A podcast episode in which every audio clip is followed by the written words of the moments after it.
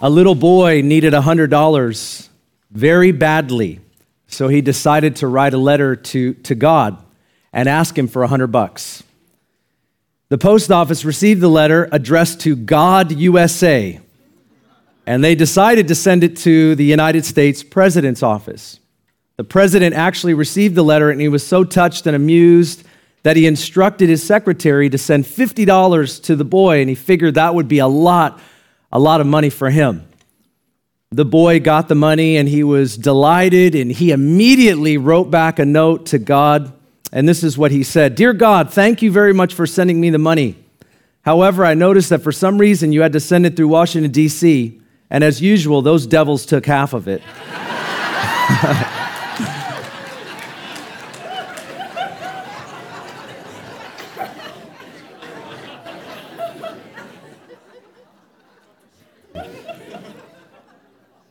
You're welcome. A couple of you just woke up. What did I miss? Politics. Oh, never mind. I think when we approach this topic, we all obviously come to the table feeling a certain kind of way. And I think it's important that as Christians, uh, not just that we talk about what we ought to do, but how we should think about this. And that really is uh, my goal. And in case you are apprehensive about how offended you might get, I actually have some friends here with me today. I brought some people with me because I thought, you know what? I, I need some help today. I need some help. I need some help. So, put.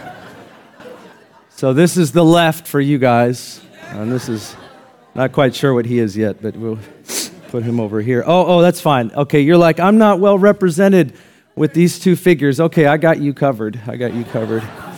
I got you covered. Here we go.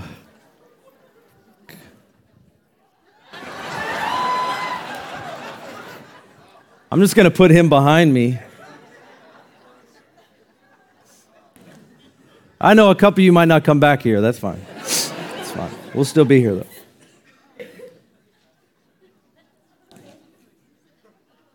You're welcome.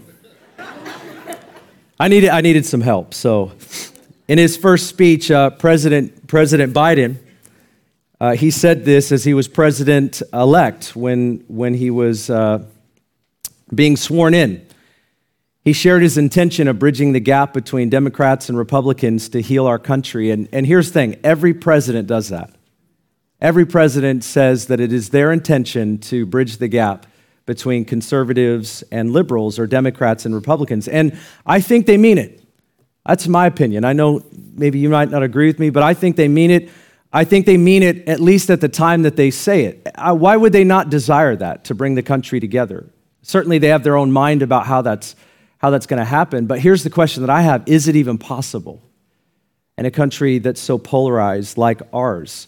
And in case you're not sure how polarized we are, Pew Research and Statista, both of them, um, they all of their stats, especially after the pandemic, have shown that our country is more polarized than it's ever been. And I want to show you a picture here from Statista Research. As of 2020, the US is literally split down the middle. Our country is split down the middle 50% conservative, 50% Republican. And I want you just to look at this. Can you kind of see how the balance of power goes? It seems like it keeps meeting back in the middle somehow.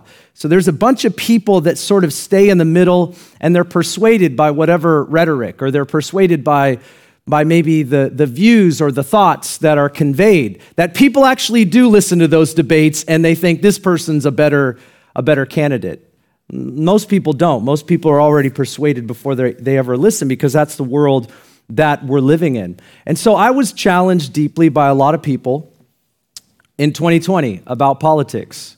And one of the, one of the things that was said to me in many different ways was that perhaps I don't know enough about politics and I should know more as a pastor. Well, that was probably true, honestly.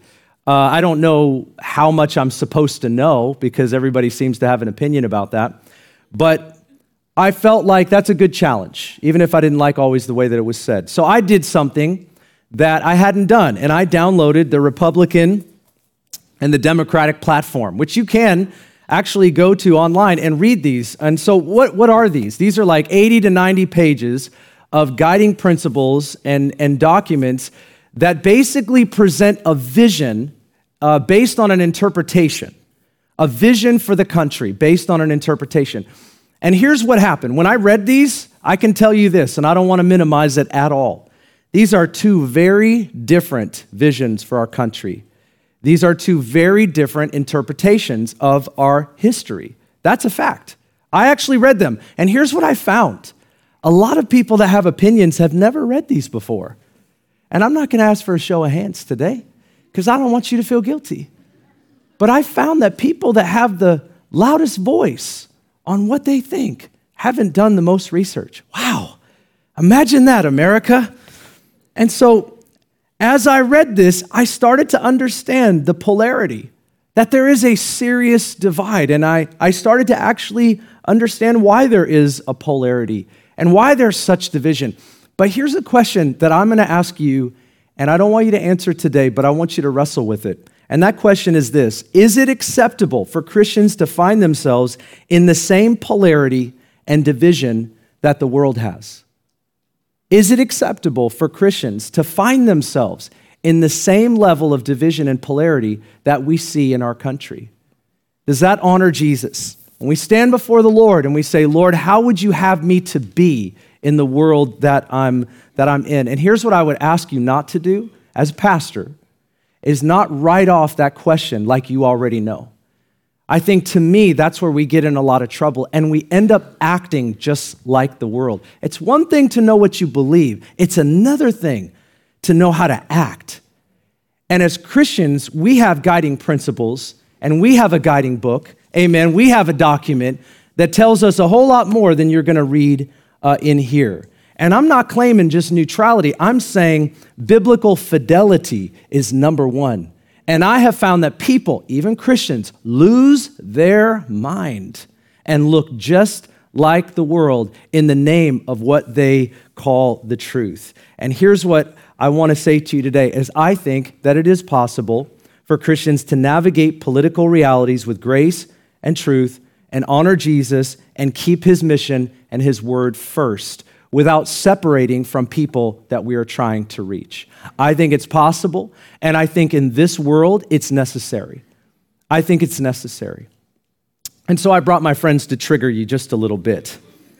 So, my goal today is not to tell you how to vote, so put your ballots away. It's to help you and I with how we ought to think. The Bible says that we've been given the mind of Christ, and I want, I want to say that we need to use it. So, as we think about political engagement, I say to you today politics matter because policies matter because people matter. So politics do matter. Here's a couple things I want to talk to you about first. Why don't Christians engage in politics? Okay, why don't Christians engage? I think a lot of people just throw up their hands and say, I don't want to have anything to do with it. There are some statistics today, and people will espouse this, that 30 million Christian Americans do not vote. Now, I've heard people say that, but I couldn't substantiate that. I spent two weeks trying to find those statistics. I found blogs, I found statements, but I did not find actually any substantiated places or any kind of polls where this is actually true. Not to mention, when people say 30 million American Christians don't vote, can I tell you, if you look at the research of what Christians in America believe, not everybody wants all those people to vote, no matter what camp you're in because a lot of the mainline denominations do not agree with the things that I've taught you about sexuality over the last couple weeks. By the way, I think you, I think you know that, right? And we have an increasing number of so called evangelical churches that are moving towards the very same mentality in terms of their theology. And so when we say 30 million American Christians don't vote, you have to, you have to understand those 30 million people probably don't agree with you. So we have to be careful with our stats. I couldn't find it, but let's just say there's 20 million. Let's just say, uh, as we're having a conversation today, 20 million Christians do not vote. Why don't Christians engage in politics? Number one, we think our political engagement doesn't matter. This can be simple. You can think, well, my vote doesn't count. And the question is, how many people are saying that? And if lots of people say that, and those sort of accumulate, obviously we're going to have a very real problem if Christians are basing their entire political engagement on the Bible, we want more people to be engaged because we want Scripture to be instituted into our policies. We want the Bible to bless people in our world. We believe that God's way is the best way, not to impose it, but as people who can engage and see policies be built on biblical principles. Why would we not want that? The Bible says that when the righteous rule, that the nation is blessed. So, of course, we want that. We're not here to impose that. You can't do that. You can't coerce, you can't impose, you can't be angry about it. But yes, so people think my vote doesn't count, or perhaps they have a theology that just says it's kind of more of a Calvinistic theology that God's going to do what God's going to do, and it's all going to pan out in the end. We call that pan theology. It's just all gonna pan out. Everything's gonna be cool. Everything's gonna be all right. Amen. I follow Jesus, and the Bible says that He's the sovereign ruler and king over all the earth, and I don't really have to do anything. Well, that part of it, it the Bible doesn't say, but that's the assumption or the implication that some have when they think about political engagement. Number two is we think Christianity and politics don't work together. That's not true. Politics affect policies, which affect people. I think the problem that we have is politicians. am I wrong or am I the only one? All right. I'm not judging these guys. I pray for, I've prayed for both of them faithfully. But my point is, is that when we, when someone embodies politics for us, or this is the personification of liberal and conservative or Democrat and Republican, it causes an angst inside of people and they withdraw. Like, how, how are we going to even, or why should we even en- engage this? But there's another part of this, like people have this idea of the separation of church and state. And where does that come from today? That's sort of the secular mindset where there's a, there's a separation of church and state. The church doesn't belong in the state. That's never been the case. In 1635, Roger Williams, who was the founder of Rhode Island, he used the phrase separation of church and state to say that the church could only be effective if it was not influenced by the wilderness of the world. Now, Thomas Jefferson, our third president, picked this up, and he used to say it as well when he spoke about religious liberty. He was protecting the church from the state. But in recent times, what has happened is that phrase has turned around and said the church and the principles of the church, by implication, have no place in the state. Well, friends, that is just not possible. If you're a Christian and you're not hiding from it, you bring your whole self to your life. I don't care if you work for Amazon or Nordstrom's or Starbucks. They might ask you not to say certain things, but you still are who you are. The way that you act, the things that you say, what you bring to the table. You bring your whole self to work, you bring your whole self to your marriage, your whole growing Christian self, amen. you bring your whole self to your parenting, you bring your whole self to politics. And it is a ridiculous notion to think that a Christian can separate what they believe from what they would like to see in our world to bring flourishing as Jesus intends. It's just not even possible. So, our theology as Christians should inform everything we say and do, which absolutely touches political matters. We all know that. Number three, people don't engage because we have a real tension concerning political parties and politicians. And the question that I often have is, and I mean no disrespect to either of these people. I'm, I'm not here to bash people today or our politicians, but I just am going to ask a very real question, and I think it's fair. Is this the best that we could come up with? I'm just asking the question. Is this the best? The most thoughtful? The most educated on the issues? I mean, we're talking about foreign policy today. I mean, look what's happening in Israel. Look what's happening in the world. So I'm praying for you, man, because I don't know what else to do. And I was praying for him. You may not like politicians, but they got these buttons. I was going to bring out a big old button, like a big nuclear button. And it's amazing to me how Christians they disengage, but they don't realize there's a hand over those buttons. And you don't have power and authority over those. You get mad if that person that's in charge is not your person, but you better pray for that hand that's over that button. Because we don't get to choose now. But we do, as Christians, get to choose how we pray and what we say. And unfortunately, far too many Christians have withdrawn from what they can do. That is a shame. and it needs to stop. Number four, we have become passive when it comes to the needs of our community. Let's be honest. Sometimes we care about the principle, but not the people. We care about the truth, but not the transformation of society. Really caring about the people in our world. Politics become more of an agree, disagree, principles perspective, and it doesn't really matter about how it affects the people. And Christians cannot be like that. Christians cannot think like that. How many of you have, uh, or you're a part of a homeowners association, condo or home? Raise your hand. Okay, keep it up, keep it up, keep it up. Keep it up. Some of you aren't raising your hand. That's fine. You're disobedient. That's fine. All right. How many of you, now put your hands down because this is a little shameful. How many of you that just raise your hand, how many of you go to the Homeowners Association meetings? A lot less hands. Come on, let's just be honest. Isn't it interesting that we can be part of a community and still be individuals? That's what we do. And you know what happens? Because I'm, I'm guilty. I didn't raise my hand because I'm part of a homeowners association and I have not attended. Yeah, you can judge me. That's fine. And it's wrong. I'm just telling you. Like, I'm not perfect. But I felt convicted about that. I felt convicted every time I see that time. I'm like, I can't make that time. And I'm like, oh. But uh, we only say something when we don't like the decisions. Isn't it amazing? That's what happens. It's like, I, I, don't even care that there is a homeowners association, right? I don't even care. I just, I just want to live here. And, and the only time that I care about what happens in those rooms is when I disagree with the decisions that are made.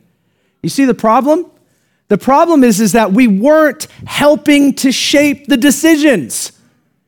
And all we have is accusations and disagreements after the decisions have been made. Friends, we do the same thing with politics. Can I get an ouch?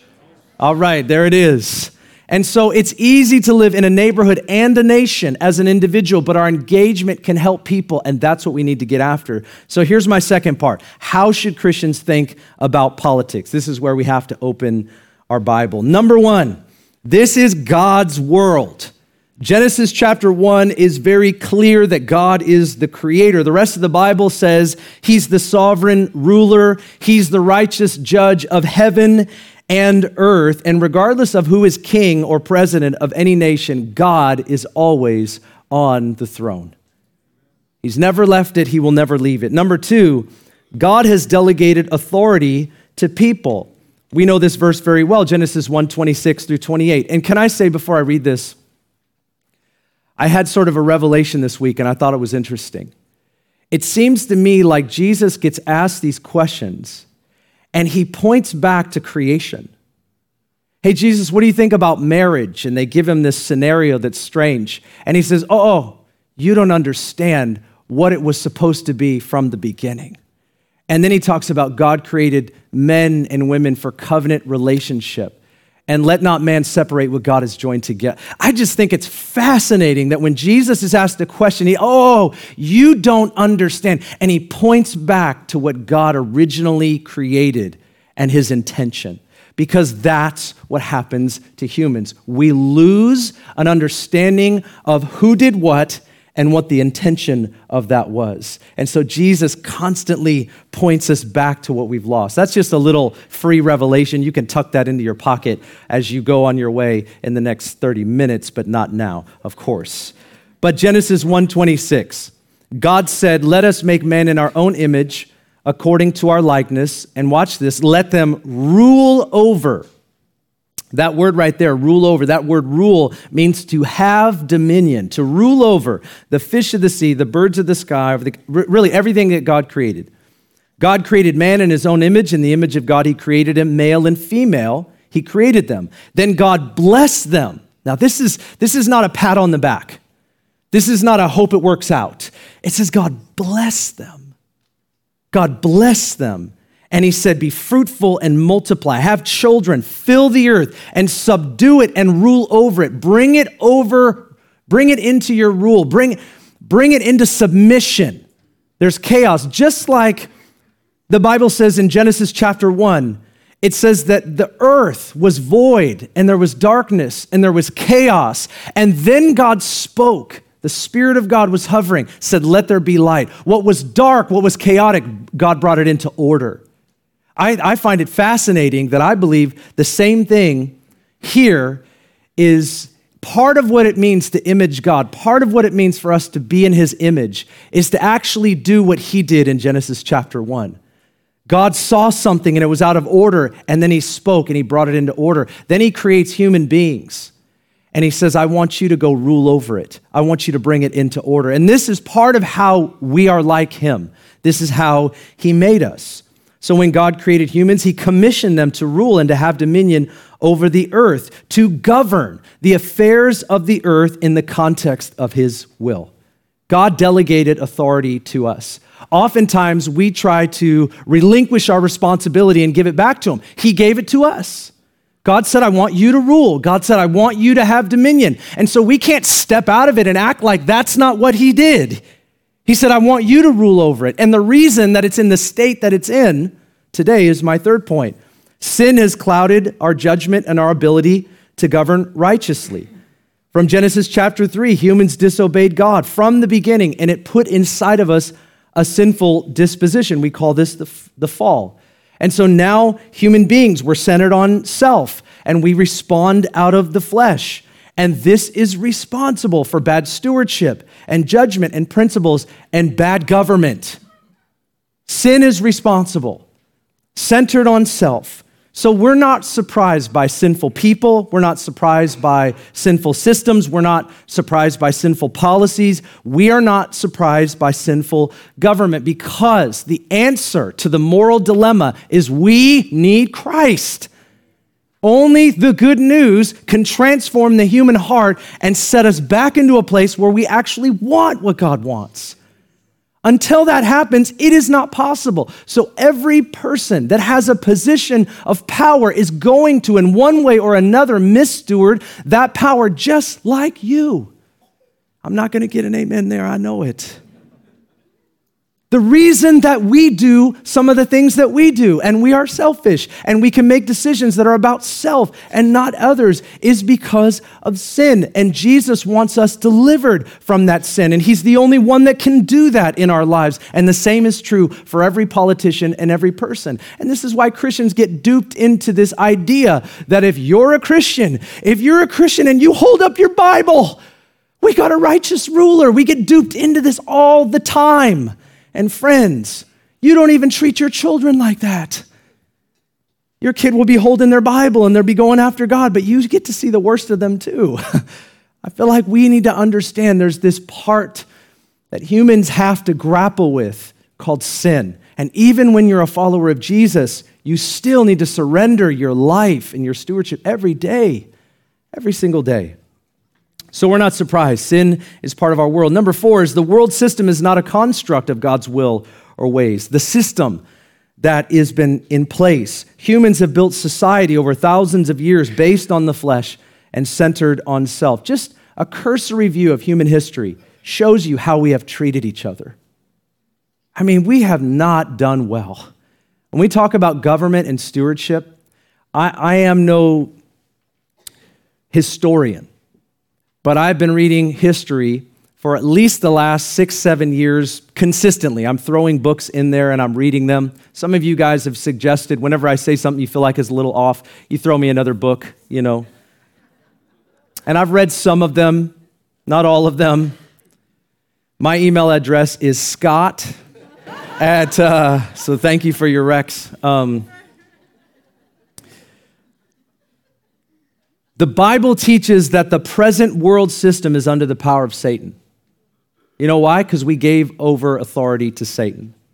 Jesus calls it him a stranger's voice. We, we were seduced, Eve and then Adam, and we were called to rule over the earth. And then Satan comes along and he, prompt, he prompts up even more. You can be like God, he said. You can be like God. God is withholding from you. Eat from the tree he told you not to eat from. You can be like God. The implication was you can be God. The problem was is that we were already made to be like God under his authority and to rule in the way that he called us to. So we got duped and we ate from the forbidden fruit and we've been eating from it ever since. But in that process, we gave Satan authority to rule and to have dominion. That's what happened. John chapter 12, 14, and 16. Jesus calls Satan the ruler of this world. Everybody say ruler. I want you to notice this word rule and ruler throughout the Bible. It's a very interesting study. It starts in Genesis chapter 1, but it stops in Revelation. It's very interesting. It starts with God creating and then delegating authority, and then it stops with Jesus coming back and taking his rightful place. Very interesting. And so there's this construct uh, of authority and governance that we see today. Jesus says that Satan is behind it spiritually and he's animating and he's energizing and he's provoking and he's speaking to and even through. The Bible says that he's the prince of the power of the air. Remember when Satan tempted Jesus in Matthew chapter 4? What did he say to him? He brought him to a place and he said, See all these kingdoms? If you bow down and worship me, I will give you all the kingdoms of the earth. And Jesus was like, Nah, man, not today, Satan. That's the 2023 BIV version. Amen. Ben's International. It's, I, I highly recommend it. Not today. Jesus was a king, he knew who he was. I'll give you all this. Why could he even say that? He could say that because he had a level of authority that was given over to him. So he's a counterfeit authority, but he does have a level of authority. Paul calls Satan the ruler of this world. But isn't it interesting? The word world, I've taught you before, you don't remember, but I'm going to tell you, it means five different things in the New Testament, which is entirely unhelpful. So when you see the word, the English word world in the Bible, it can mean five different things. Oftentimes it's referring to the world system. But isn't it interesting that there's another Greek word, some people say it aion or aeon, and that word here, when he's called the prince of the power of the world, or as Paul calls him, the God of this world, the ruler of this world, when Paul calls him that, the word world, it means dispensation of time. Sometimes that word is used for a generation. In other words, Paul is saying, You're the ruler for a period of time, but it's going to come to an end. Can I get an amen? So he's not just saying you're permanently fixed as the ruler. What he's saying is, is he's the ruler of this world, of this time frame that we're a part of. That's going to come to an end. And isn't it interesting, as Paul teaches about spiritual warfare, he actually wanted believers to understand that what we're, what we're operating in, what we're fighting against, what we're up against, whether it's in the political arena or any arena, that what's behind it is rulers of the darkness of this age. Look in Ephesians chapter 6 and verse 12. He says, We don't wrestle against flesh and blood, but against principalities and powers. And look at this rulers of this darkness or the darkness of this age, spiritual hosts of wickedness in heavenly places. So, so there are spirits of wickedness the company of Satan that has power to speak into this world spiritually. And so we're functioning like on all these things. We think of like policies and politics. Ideology is probably the number one place of spiritual warfare, probably, because somebody's mor- morality is being legislated. That's why you can't step away from it and be like, it doesn't matter. No, no, no. It's spiritual warfare. As we've talked about secular culture, that's culture without God. Secular culture, it's culture without God. Christians carry a Christian culture. That's a culture with Christ infused into it. Now, it's not a culture that we can impose onto people, nor should we try. It's a culture that we serve. As we serve the community, people see the difference in us. As we share the gospel, we don't bear the sword, we share the message. We live the life. Isn't it interesting? Jesus didn't have to come and conquer, he didn't have to do that. He changed the whole world by laying his life down. And he, teached, he taught his disciples to do the same thing. He's saying, You don't believe this, you don't believe this, but you can overcome evil with good. But something in us doesn't want to believe that. Something in us doesn't want to believe that sacrifice actually leads to victory. I'll tell you, if, if you're human, and I know you are, and if you're anything like me, which not all of you are, good and bad, um, we don't always believe that. We think there's got to be a better way, a quicker way, a stronger way. And Jesus kept telling his disciples, knock it off. It's not going to happen. That's what the Romans did. So the world system is not a construct of God's will or ways. The governments of this world the Bible calls them kingdoms, including ours, is not the kingdom of God. So tension will always exist. And it's unfortunate. I think some people think that the United States of America, because it's the best government in the world, which patriotically, I'm glad that I'm an American. Amen. I'm just, I'm thankful. I'm glad to be born in this country. I'm glad to have the freedoms that I have. I'm thankful. But at the same time, it's not the kingdom of God. And it's unfortunate that some people have conflated the two. That's scary. That's very scary to me. When that happens, when people read the Bible with a filter, like as though, like when Paul was talking to the Corinthians, he was talking to America. It happens all the time. Or when God was talking to Israel in the Old Testament, like we superimpose those promises and that covenant onto the United States of America, that's a conflation and it's scary. We have to read the Bible for what it is and what it means. The Bible says every nation of the earth, he's the king over the whole earth and not just America. Am, am I trying to put down our country? No. But I'm telling you, this is going to increase. People talk about nationalism today and they say, well, Christian nationalism is one of the greatest threats. I disagree. I'm not losing any friends to Christian nationalism. I am losing friends to progressive theology. I am lo- in Seattle, all the Seattleites said amen. I am losing friends who think it doesn't matter what you do with your sexuality, which implies there's no designer or creator with intention behind it. I'm losing friends to that because when they let go of some of these really important things, they're also letting go of the inerrancy of Scripture. When you start to negotiate, man, you don't just negotiate with one issue, you start to negotiate with the whole thing. That's what happens. And I know it's true because of some of my own friends that have gone through this. Number five, God's government is the kingdom of God and Jesus is the king. The Father sent the Son to reclaim what we human beings handed over to the enemy. There's a very important verse in Isaiah 9, which we always share during Christmas time, and I want to share it with you today. Verse 6 For to us a child is born. I'm getting you ready for Christmas. Do you feel it? For to us a child is born. To us a son is given, and the government, there it is, will be on his shoulders and he will be called Wonderful Counselor, Mighty God, Everlasting Father, Prince of Peace. Of the greatness of his government, you know what that word means? His rule and his dominion. The greatness of his rule and his dominion. I want you to see this word keeps popping up and showing up throughout the Bible. And his peace, there will be no end. Mark chapter 1, Jesus announced the kingdom of God is at hand. And we as Christians confess that He is Lord and He is Savior. He's not just the one that saves us from our sins and makes us feel better. He's Lord. We give him our total allegiance and loyalty. The Bible knows nothing else. The Bible says that we bow our knee. That was another way of saying surrender your whole life, give your whole self. You bow your knee to King Jesus. The kingdom of God is at hand. It's so close you can touch it. It's coming. It's so close you can, you can touch it. But Jewish theology in that day espoused that the Messiah would come to rule and reign for the first time. So they were always confused. We've talked about this as we went through the book of Mark. They were always confused when Jesus didn't do what they thought he would do. He should show up with military and political power and we should take over. And Israel was excited about that. We're finally going to be on top and Rome is going to be dismantled as it should be. The taxation and the burdens and the oppression, it was so much. It was surmounting on them, and they didn't know what to do with all that. So when they thought Jesus was the Messiah, man, they were excited.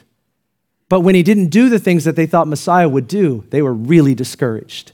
They didn't understand there was a first and a second coming. But here's what the Bible says that all current governments, again, they use the word kingdoms in the Bible, will be completely turned over to King Jesus at his second coming. It actually says that, Revelation 11 15. The seventh angel sounded his trumpet, and there was loud voices in heaven which said, The kingdom of this world has become the kingdom of our Lord and of his Messiah or his Christ, and he will reign forever and ever. This is why every believer longs for the righteous and just rule of King Jesus. Every person in this room, we want to be ruled righteously. And it will only happen from King Jesus. It will only happen from King Jesus. Now, am I saying that we shouldn't care about wanting people to rule with justice and righteousness? We should. But there's an ache that will never go away until Jesus fully, physically establishes his throne. It will never go away. And don't allow yourself, please. This is a pastoral moment. Do not allow yourself to think that we can vote that kind of satisfying internal work into place. We can't. Does it mean we don't vote the best that we can? No, we should. We ought to. We must. But friends, you will never, you will never let go of that ache inside of you. You and I were made for one leader, for one ruler. And we walked away, and God came through his son to bring us back to the right place. So, this truth, this promise of Jesus coming to rule and reign, it can tempt Christians to become complacent in the political arena. They have this idea well, you know, when Jesus comes back, all things will be good. All things will be fine. We're just gonna, we're just gonna hold on until it happens and pack up and wait for the rapture. We'll unpack, you know. We're supposed to rule and reign in this world in the name of Jesus with the nature of Jesus. That's what we're supposed to do.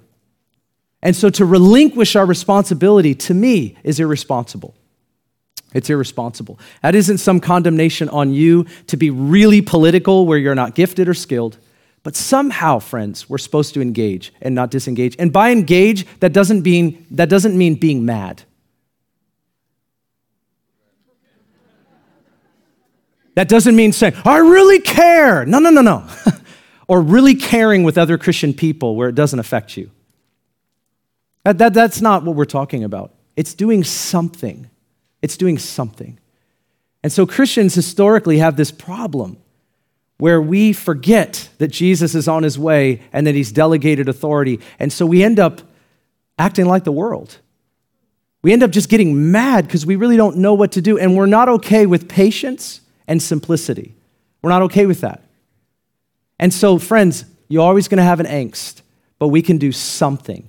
And that something is just in part as we await the glorious return of the Lord Jesus Christ. And I, and I would say to you, as number six, is that politics matter because policies matter, because people matter. Look at Romans 13. Verse 1 Let everyone be subject to the governing authorities, for there is no authority except that which God has established. The authorities that exist have been established by God.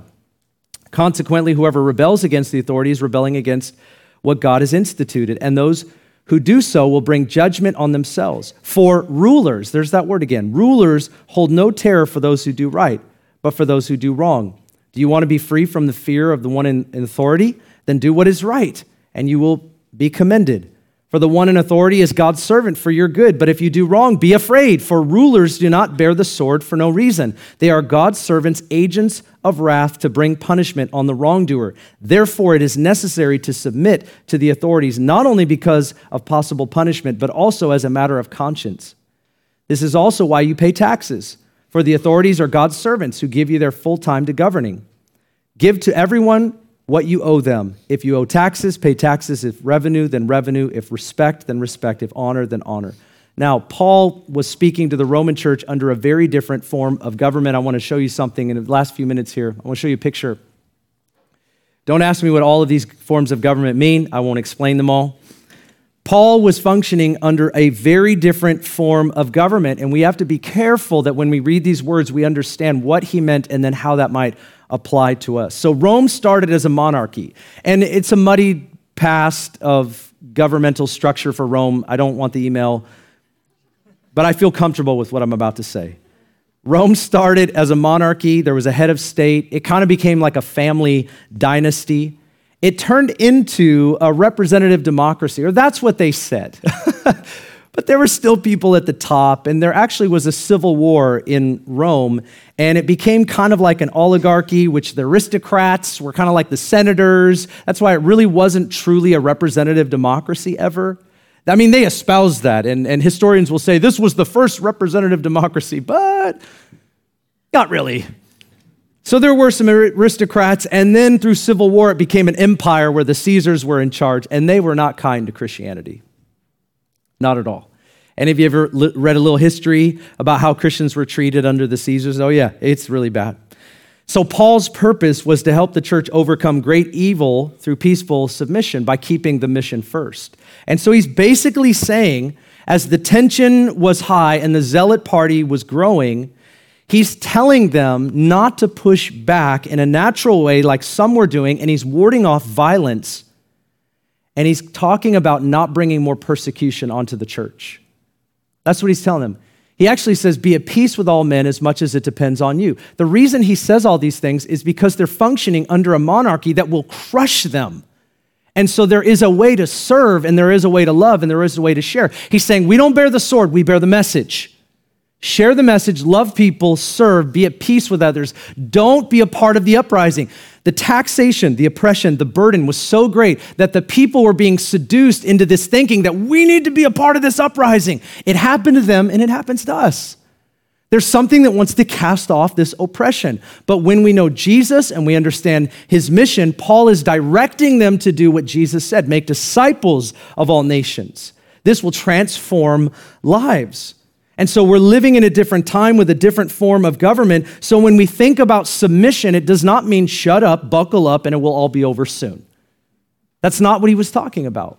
In fact, when we think about this, because we care about domestic policy, we care about economic issues, we care about foreign policy, we care about national security, healthcare, immigration, social issues, marriage, abortion, religious liberty. Who doesn't care about those things?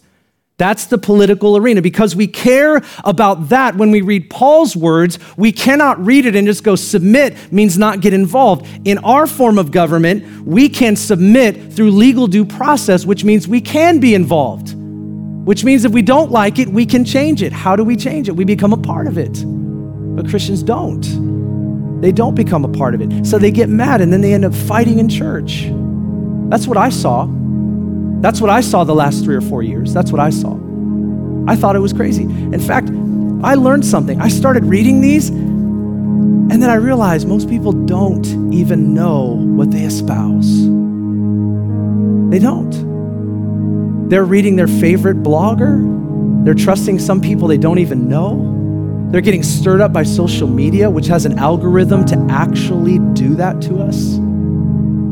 The clickbait does something to us. How much lies on both sides? Christians are called to pray. We have these clear commands of Scripture, and we disobey the Scripture because we're listening to the narrative of the world. Sometimes it's right, sometimes it's, it's wrong. But the word of the Lord to Jeremiah for the people of Israel and Babylon was to plant vineyards. It was to have kids. It was to work towards flourishing of the community. And he said, Pray for the welfare of the city. Care about the people that you're around. That's what he told them. And they were under judgment. I mean, talk about not being able to be involved. And we have this great privilege to be involved. And not all of us will be involved at the same levels. But getting mad is not being involved. And so you're asking the question, and, and I want to share with you how should Christians engage in politics? Number one, educate yourself about parties, policies, and politicians. Read for yourself. There's more to know. Number two, get involved wherever possible. I encourage you to vote, join boards, send communication, and run for office. I encourage you to do that. If I wasn't a pastor, uh, I told my wife, this was like before we came here, I was like, you know, I would really get involved. And I was really ig- more ignorant then than I am than I am now. I was like, I would really, really get involved. Not that I'd be a great politician, I'd be a terrible politician in what that means today. But I thought I wanted to make a difference, and I thought, I thought to myself, maybe I could. Somebody's got to dare to think that. Maybe I could make a difference. When I retire from whatever this is, I'm going to get involved, man. Some of you guys that are retired, don't give your life to your lawn. Don't do it. Accept your limitations. I want my lawn to be nice, but it, it doesn't have to be like one of the gardens in Seattle. What if you chose to do something totally different? I don't want to judge you. I'm not, listen, I know we all have different lives, but what if you could be involved in raising up a prayer movement? What if you could be involved in bridging the gap? What if you could do that? But maybe it is that we're just, there's that soundtrack that's playing in the background that secular lullaby don't do anything, don't get involved. Separation, church and state doesn't matter. Your vote doesn't matter. Your involvement doesn't matter. Your engagement doesn't matter. Just sit there and do nothing and let the world spin round. and then you just get mad. And so you're at home mad watching television, watching the news, another news program, another anger spiel. No, stop it. stop. Your lawn looks great. Amen. Let's let's turn this thing around. Number 3, vote according to what the Bible teaches. I want to direct you to the greatest voting guide I have ever received in my life. It's very clear. The world's not clear, but this is very clear. I highly recommend reading it, studying it, praying over it, voting according to it. Number four, don't allow yourself to be politicized, polarized, or divisive. Don't do that. You disagree with parties, you disagree with policies. I think we need to restore decorum and dignity and respect the way we talk to people. I don't care if others can't do it. We should. We should. I think you can make a point without making an enemy, and it's shameful that people can't do that, but the church should be different. What if one of the greatest examples that we can be in the days ahead is that we do it so differently, people have to notice? Because the polarity is so great.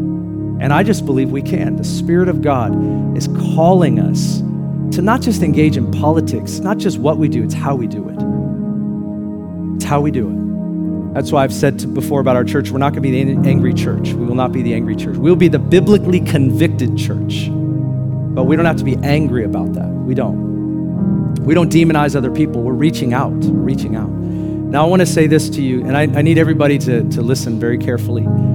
Our church is led by and run by a, a, past, uh, a pastoral leadership. Sometimes people come to me and they talk to me like I'm just the one that like makes all the decisions and runs the show. I do have more weight, there's no doubt about that. But I'm very accountable. We have pastoral team, we have a business council, I have leaders above me that I'm accountable to. So I just want to be very, very clear. And something I'm telling you, I'm not, I'm not just asking you, and I know this comes off a little strong, but I'm, I'm, I'm saying this. We're not allowing people to walk into our church and just hand out political leaflets and pamphlets. If that happens, if people do that, I will address it. It's not okay. I don't even do that. It was a couple months ago I put some a referendum in front of our church and I said, "Please sign this or pray about signing this." I didn't I didn't demand it. I just put it in front. You know why I did? Because I believe that what was behind that was a biblical issue. I'm not I'm not going to come in here and just set up registration booths. And I'm not inviting other ministries that we do not know to do that because we, we are led by pastors, which means we pray, we fast, we consider, we look at scripture. I don't just have, I don't show up with a conservative agenda. We have to pray, we have to fast, we have to seek God. So if there's something on your heart and you want to put it in front of me, you can do that. But you have to accept that I'm gonna, we're going to say no when we pray about it. You have to accept that we're going to say no. And if that offends you, it's like, I'm going to go find a church that believes what I do and is really going after it, I can direct you to a couple of them in advance. I'm not asking you to leave. I'm just saying, like, if we're not going to be enough politically for some of you, I love you, but I don't want to go. Every election cycle, I am not going to go through this pressure again and again and again. Conviction is very clear. We teach the Bible. Do not please. People were passing that stuff out a couple months ago. They were passing stuff out without getting permission. Don't do that. Don't do that. Now, if it wasn't you, you can say, "Yeah, Ben, I agree with you." but it's not. It's not okay. I don't even do that, so you you can't do that either. That's the way that we want to steward this. We want to steward this in respect because what it's going to do is stir division. You're mad, so I'm going to go to the place where I'm not going to get hit for that. Do it at Walmart. Amen? Do it at Planet Fitness. Trust me, they're doing it. But if you want something to happen here, it's got to come through the pastoral team. Make sense?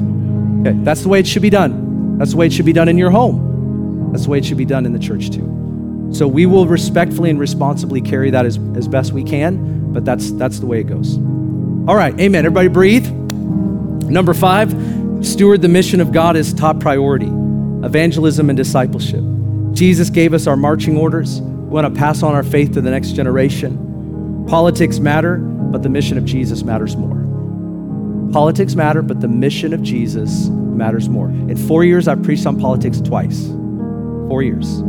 So if you're here and you're a guest, you're like, whoa, man. Four years, twice. In five years, it might be three times. I'm to encourage you to vote. I'm going to send out the email. I'm to encourage you to vote. I think it matters. Biblically, I think it, I think it matters. All right. but the mission of Jesus is what we're after. Amen. The gospel of Jesus is what we're here to do. And number six, would you stand to your feet? I want to sh- share this with you and then pray it together. Pray regularly for all who are in authority. We don't always agree. I don't always agree. I don't always know what you're talking about. No offense. I don't even know what to say. And I mean that. I, I don't know. That's, that's me. It doesn't have to be you, but I just. But here's what the Bible commands. I urge you then, first of all, that all petitions, prayers, intercessions, and thanksgivings be made for all people, for kings and all those who are in authority, that we might live peaceful and quiet lives in all godliness and holiness. So here's our purpose. This is good and pleases God our Savior, who wants all people to be saved and to come to a knowledge of the truth. I can't always control who's got their hand on those on those buttons, but I better be praying for the people that have the hand on the button. That's what God is saying. And be about our mission. So let's pray together. Let's put, as we have our hands out to the Lord, we're surrendering ourselves to. Father, we thank you in the mighty name of Jesus today. I do pray over our president. I pray over his cabinet. We thank you for Joe Biden. God, we ask that you give him wisdom. Father, I pray that everyone who is in authority in every state of the United States of America, Congress, senators, all the way down to mayors, everyone that has a voice into all of those who are in positions of power, Father, we pray for wisdom. And God, I do, I unashamedly ask, wherever it is needed, for repentance in our country. You're the king, and you've delegated authority. And where that authority is being misstewarded and mishandled, Father, we pray that you would bring repentance to this nation and that our hearts would turn to you. Not because we believe that people are going to be Christianized from the top down, but because we want righteousness to rule the land. You're the one that gave us authority, and I pray, God, wherever people are suffering, that you would provide, that you would protect. God, I'm asking you that you would turn hearts to you. Let the gospel flow freely in our streets, in our cities, in our states. God, we thank you for this nation. We thank you now for the world. And we pray, Father, for your shalom over the Middle East. We pray you would silence the voice of the enemy. We pray that you would thwart his plans. And we pray that you would raise up the gospel in the name of Jesus in the midst of turbulent and difficult times. We don't know how you'll do it, but we certainly ask you to do it. Father, we thank you. Let your kingdom come and your will be done on earth as it is in heaven. In Jesus' mighty name. And God's people said, Amen and amen. God bless you today. Thanks for listening today. Pastor Ben's mission is to equip the church to impact the world. If you want to get connected, check the show notes and visit bendixon.org. From there, you can learn about Pastor Ben's other podcasts, the books he has written, Ignite Global Ministries, and the online Immersion Discipleship School.